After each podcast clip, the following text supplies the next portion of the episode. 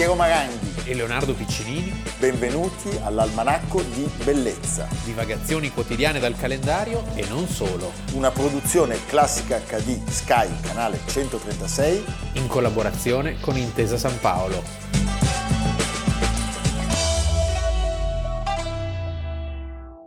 Almanacco di bellezza 7 settembre, Piero Maranghi. Leonardo Piccinini. Trepidanti ed emozionati, oggi prima di iniziare la puntata noi facciamo gli auguri ad Alessandro Cotroneo, che è un amico della vita, che è il direttore del Museo della Vigna di Leonardo. L'uomo della vigna. L'uomo della vigna e di tante altre cose. Sì, L'uomo il vignaiolo. Suona l'organo. È vero mangia l'anduia. Suona l'organo in un modo divino. Divino. E poi è una persona di fede, di sentimento e di grande intelligenza. Ma anche dei difetti. Sì, ce li ha, perché sennò non sarebbe un nostro amico.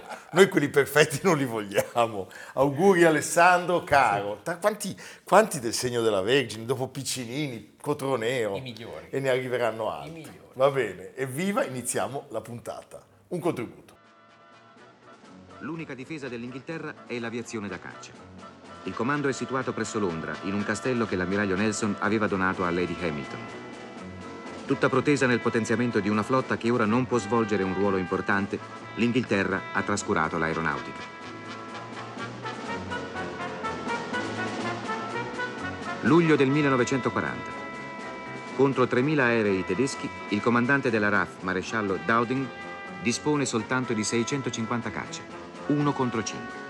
Per meglio utilizzare questa esigua forza, Dowding divide i suoi aerei in tre gruppi, distribuendoli in molti aeroporti segreti intorno a Londra e lungo le coste della Manica me lo ricordo, scritto sul manuale del grandissimo Franco della Peruta, mangiavano un sacco di mirtilli. Perché fan bene? Fan bene alla vista. Quindi se qualcuno volesse mandare dei mirtilli all'almanacco... Noi li accettiamo con gioia, che non ci vediamo più niente, siamo delle talpe. e la frase di Winston Churchill, mai nel, campo, eh, mai nel campo delle umane lotte, tanto fu dovuto da un così gran numero di uomini a così pochi. Lui ne parla, è l'incipit della monumentale storia della seconda guerra mondiale, che tra l'altro gli valse il premio Nobel per la letteratura, perché si riferisce agli aviatori inglesi. Sì. Cioè il 7 settembre è una data fondamentale nella grande battaglia dei cieli d'Inghilterra e quando tutto sembra perduto, invece, questo manipolo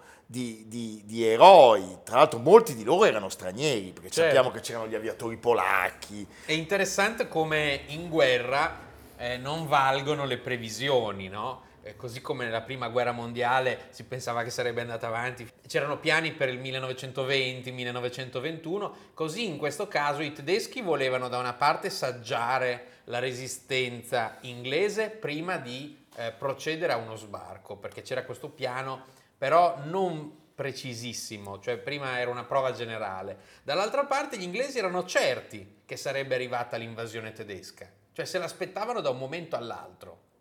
E quindi questo 7 settembre è l'inizio del bombardamento su Londra. Di Londra. Quello che gli inglesi chiamano The Blitz, che è un momento, diciamo, molto importante, molto, molto significativo nella memoria e che viene preceduto però da alcuni giorni di bombardamenti intensissimi sulle strutture eh, nevralgiche, eh, basi aeree, eh, moli, porti, di tutto di più. Era caduta eh, la, la, la, Polonia, era caduta in un quarto d'ora la Francia, Ribbentrop e Molotov si accordavano per il, lo scelleratissimo patto tra Hitler e Stalin e quindi era rimasta da sola l'Inghilterra. I, e... i, tedeschi facevano la voce grossa con gli inglesi, cioè nel senso che sì, cadrà, però in cuor loro non erano così sicuri, perché verso l'Inghilterra c'è sempre stato Beh. da parte dei tedeschi un, un odio e un'invidia. Certo quindi era il nemico dei nemici. No, era poi quello della prima, prima, guerra mondiale, two kills for one, cioè esatto. ogni chiglia tedesca che veniva varata eh, l'ammiragliato britannico ne doveva varare due. È anche il motivo, diciamo, di quel blocco che Hitler ordina durante l'avanzata francese davanti a Dunkerque. Cioè non si vuole, non si vuole mettere a terra il nemico del tutto. E pensate, poco tempo prima, il 22 giugno del 40, addirittura Hitler dà mandato di predisporre il piano della ricostruzione economica per il dopoguerra, cioè sono tutti convinti, temono gli inglesi come ha detto giustamente Leonardo, ma sono tutti convinti che però tutto si possa risolvere velocemente. Jodl annota la definitiva vittoria tedesca sull'Inghilterra, è ormai solo questione di tempo e sappiamo che ci sono anche i colloqui tra Keitel e Badoglio. E Badoglio cosa dice? Ma lei dice così.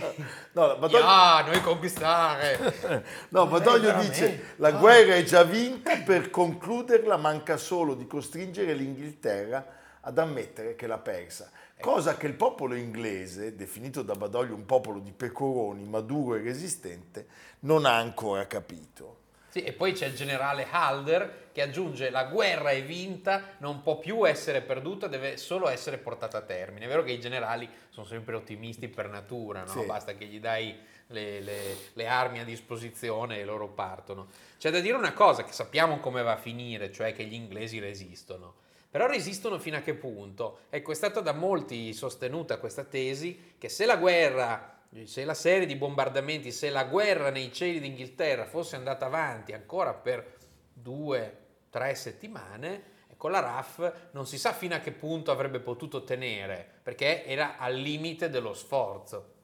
Quindi, però, però i tedeschi questo non potevano saperlo. Certo. Se si andava avanti come in una partita a tennis, non sai fino a che punto il tuo avversario riesce a resistere. La battaglia d'Inghilterra era iniziata il 10 luglio del 1940, viene chiusa la manica al traffico navale e inizia il bombardamento delle città portuali. E ad agosto eh, viene ordinato da Göring, che era stato un asso dell'aviazione della Prima Guerra Mondiale, l'attacco dell'Aquila, l'Adler-Angriff. Sì. Eh?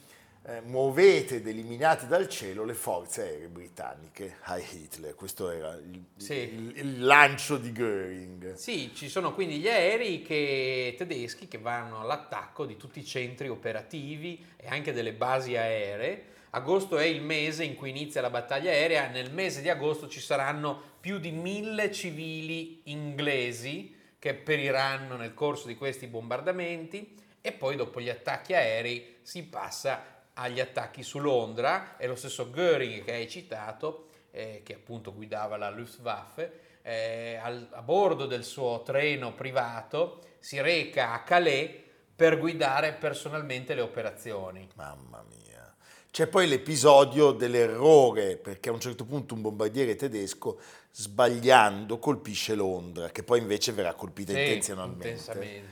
E a quel punto però Churchill, leone, eh, indomabile, ordina a 81 bombardieri di, di colpire Berlino. E questo e per, per, il morale, per il morale tutto sì, questo sì. è pesantissimo, perché effettivamente i danni materiali sono minimi, ma quelli morali sono sì, I tedeschi che andavano altissimi. costantemente all'attacco non si aspettavano di subire un bombardamento in casa. Sì, sì. Poi Göring aveva dichiarato poco prima nessun aereo nemico sorvolerà mai Berlino. Sai che si la, la cava le unghie come Fedez? Ammazza. Allora, pare che Hitler dichiari ho atteso tre mesi prima di scatenare l'inferno e questo evidentemente il signor Churchill l'ha colto come atto di debolezza. Quindi è venuto il momento di dimostrare a che gioco giochiamo e eh, parliamo di numeri impressionanti. impressionanti. Quasi mille tra bombardieri e caccia.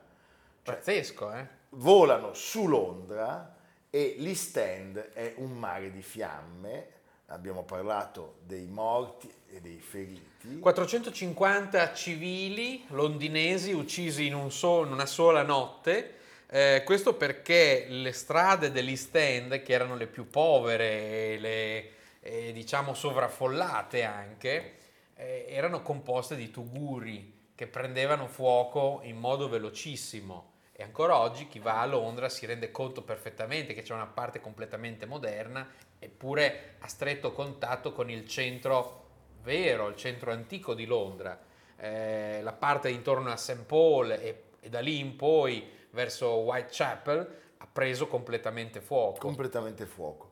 C'è sempre la testimonianza di Churchill che racconta che nei suoi giri di ispezione eh, le squadre antibombe si vedevano subito e dappertutto e racconta di queste facce che dice eh, risultavano immediatamente diverse da quelle degli altri uomini che io trovavo eh, dopo i bombardamenti eh, perché erano facce scarne, consunte, quasi livide, le labbra serrate. Però diciamo che gli inglesi sono serrati nella difesa della loro terra in una maniera straordinaria e ancora, eh, ricordiamolo, la, siamo agli inizi, siamo agli il radar non è ancora stato perfezionato. Radar, sì. Esattamente.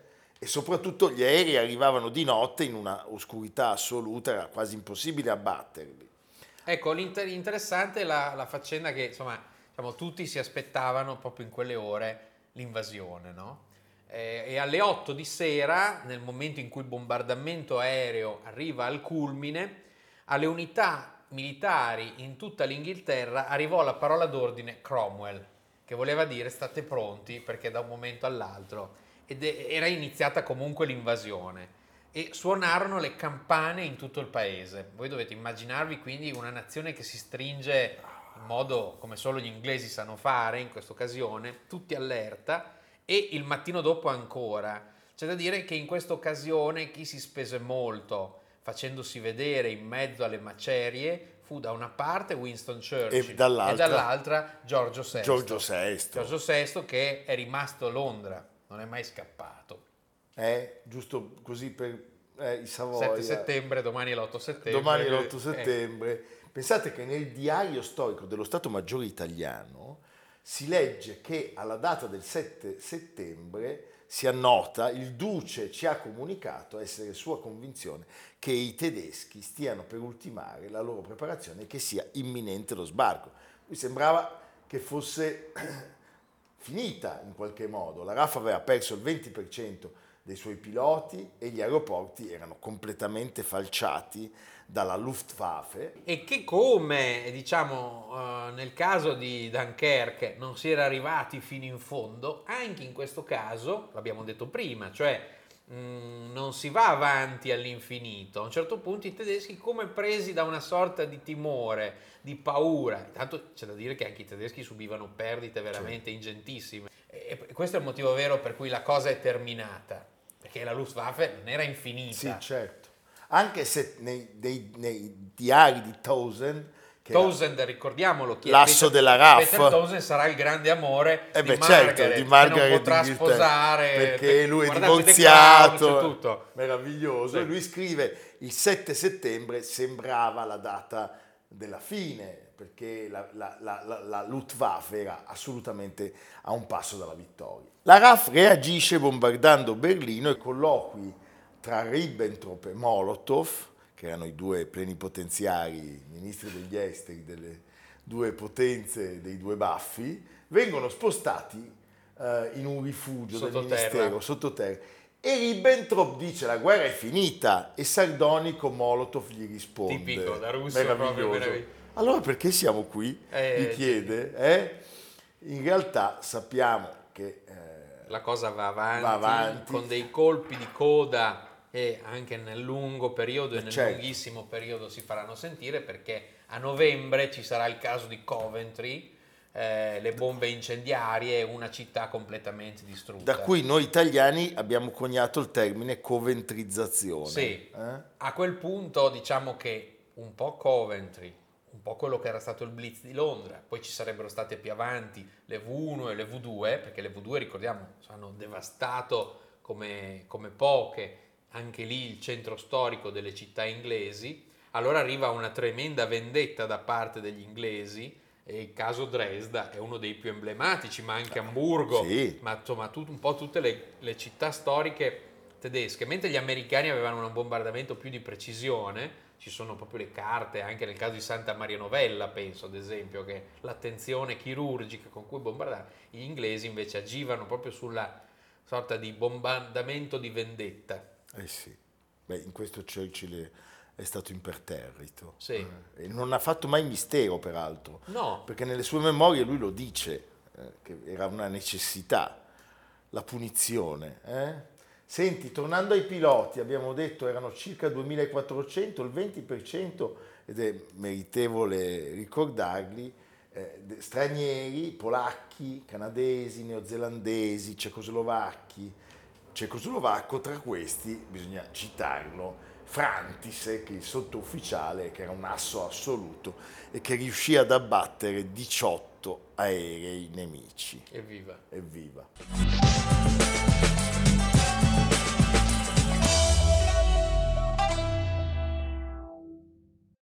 io so io e voi. Eh.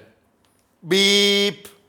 È, Erbelli. Noi lo conosciamo. È il sonetto d'Erbelli. È il sonetto d'Erbelli e lo usa Monicelli nel Marchese del Grillo, cui de- dedichiamo tra l'altro una puntata al vero Marchese.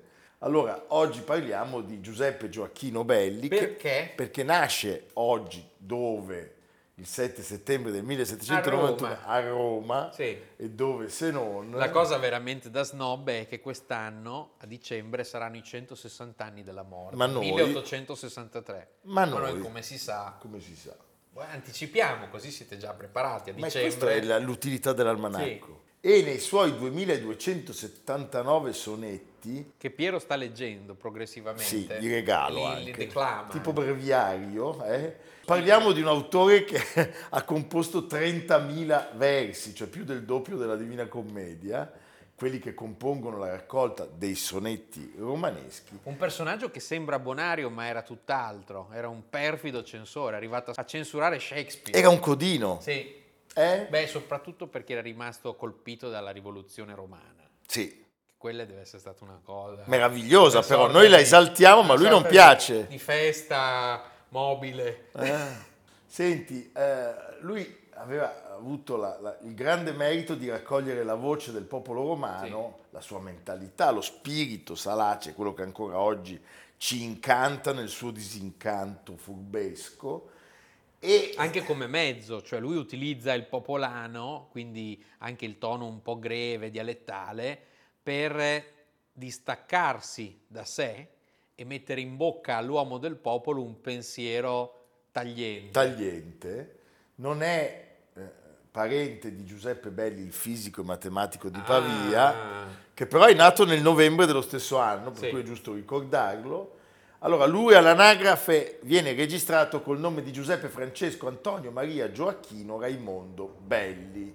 Naturalmente nasce a Roma, la sua è una famiglia benestante. Però un'infanzia triste perché Sì. rimane orfano dei genitori, studia al collegio romano, quindi dai gesuiti, e poi si dedicherà a una serie di piccoli impieghi, insomma comunque non è un, eh, No, non è un fortunato.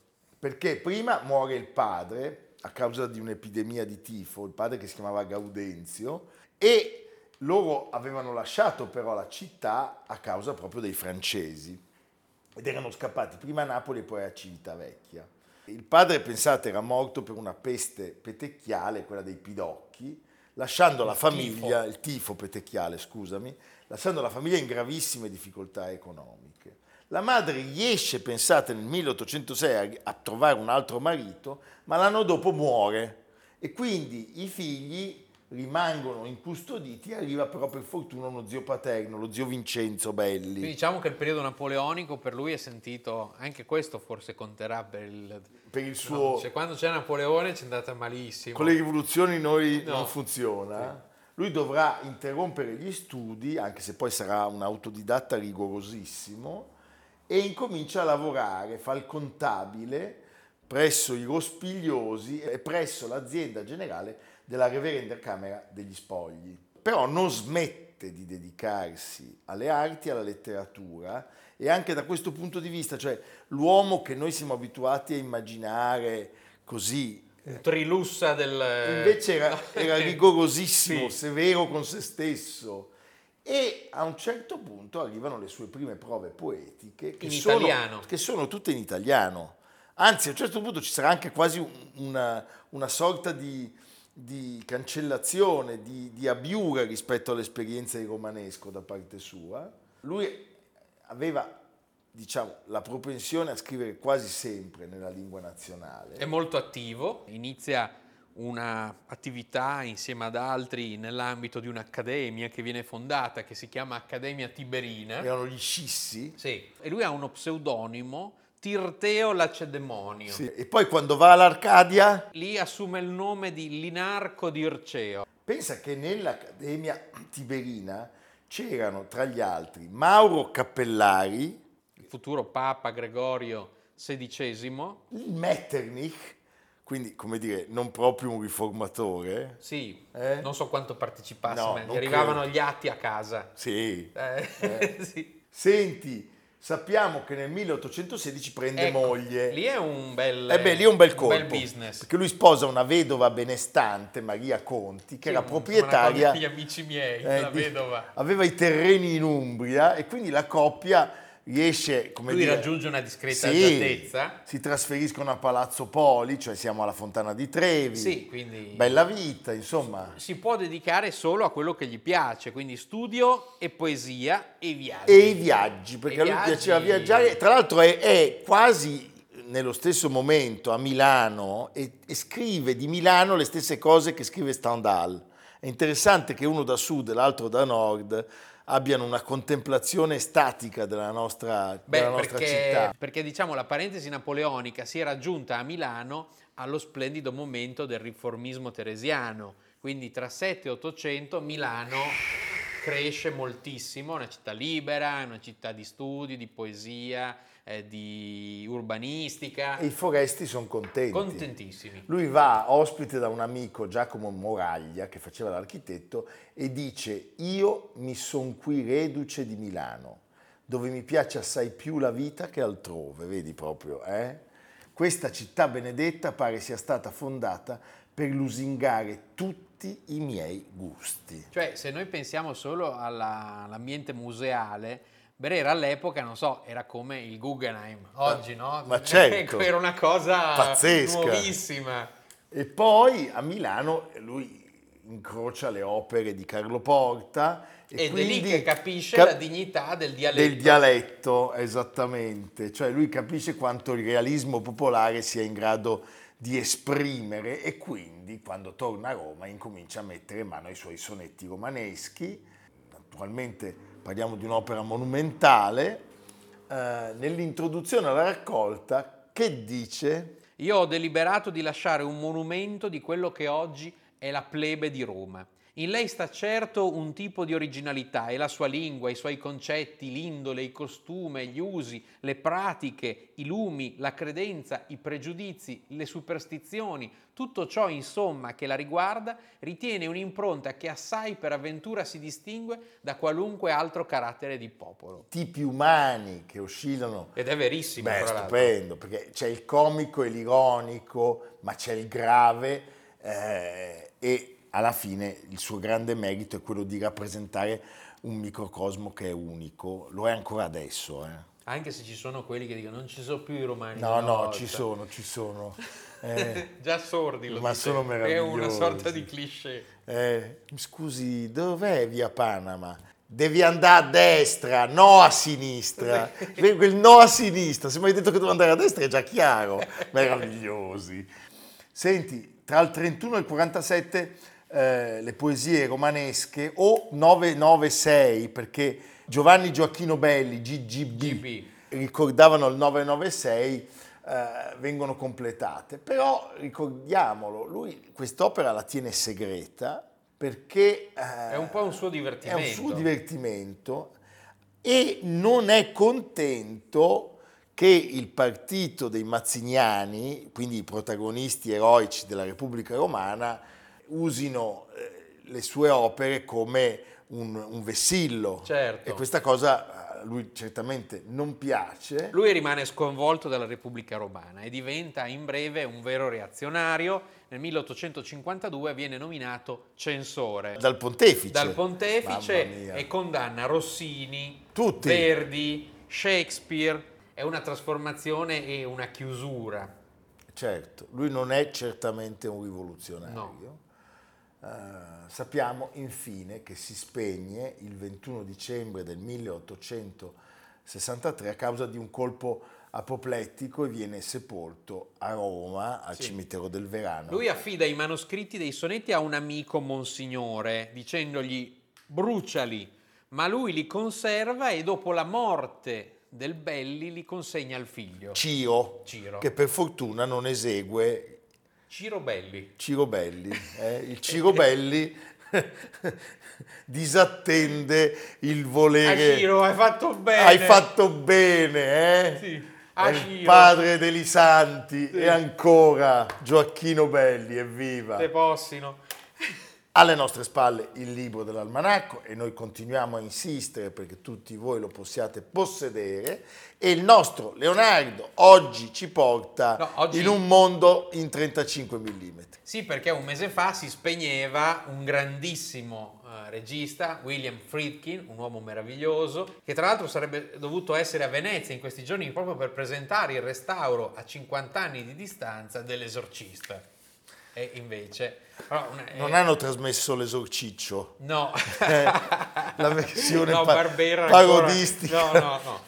E quindi riguardate i film di Friedkin, Il braccio violento della eh, un film Gene meraviglioso. Quell'inseguimento. Eh, Gene Hackman eh, che, quell'inseguimento. che è uno dei più belli inseguimenti, lui sì. è Fernando Rei, esatto. che è il capo dei marsigliesi no. eh, e il suo braccio destro è Roy Scheider. Roy Scheider. Ma è un film meraviglioso. Ecco, se non ve lo ricordate, se non l'avete mai visto, approfittatene. No, se non lo trovate... Ah, ecco perché mancava telefonate a Piero. chiamare a Piero, Va che bene. è sempre prodigo sì, di consigli. Sì, sì. Vi dice anche dove andare a mangiare. Questo senso di solitudine eh, viene alleviato dalle vostre telefonate. Lui invece che basta a se stesso, le vostre telefonate non Quindi le vuole. Quindi telefonate, telefonate, telefonate, telefonate. Va bene, evviva. A domani. Ci vediamo da Iazzone. a domani. A domani. Almanacco di bellezza a cura di Piero Maranghi e Leonardo Piccini. Con Lucia Simioni, Samantha Chiodini, Silvia Corbetta, Jacopo Ghilardotti, Paolo Faroni, Stefano Puppini. Realizzato da Amerigo Daveri, Domenico Catano, Luigi Consolandi, Simone Manganello, Valentino Puppini. Una produzione classica HD, Sky Canale 136 in collaborazione con Intesa San Paolo.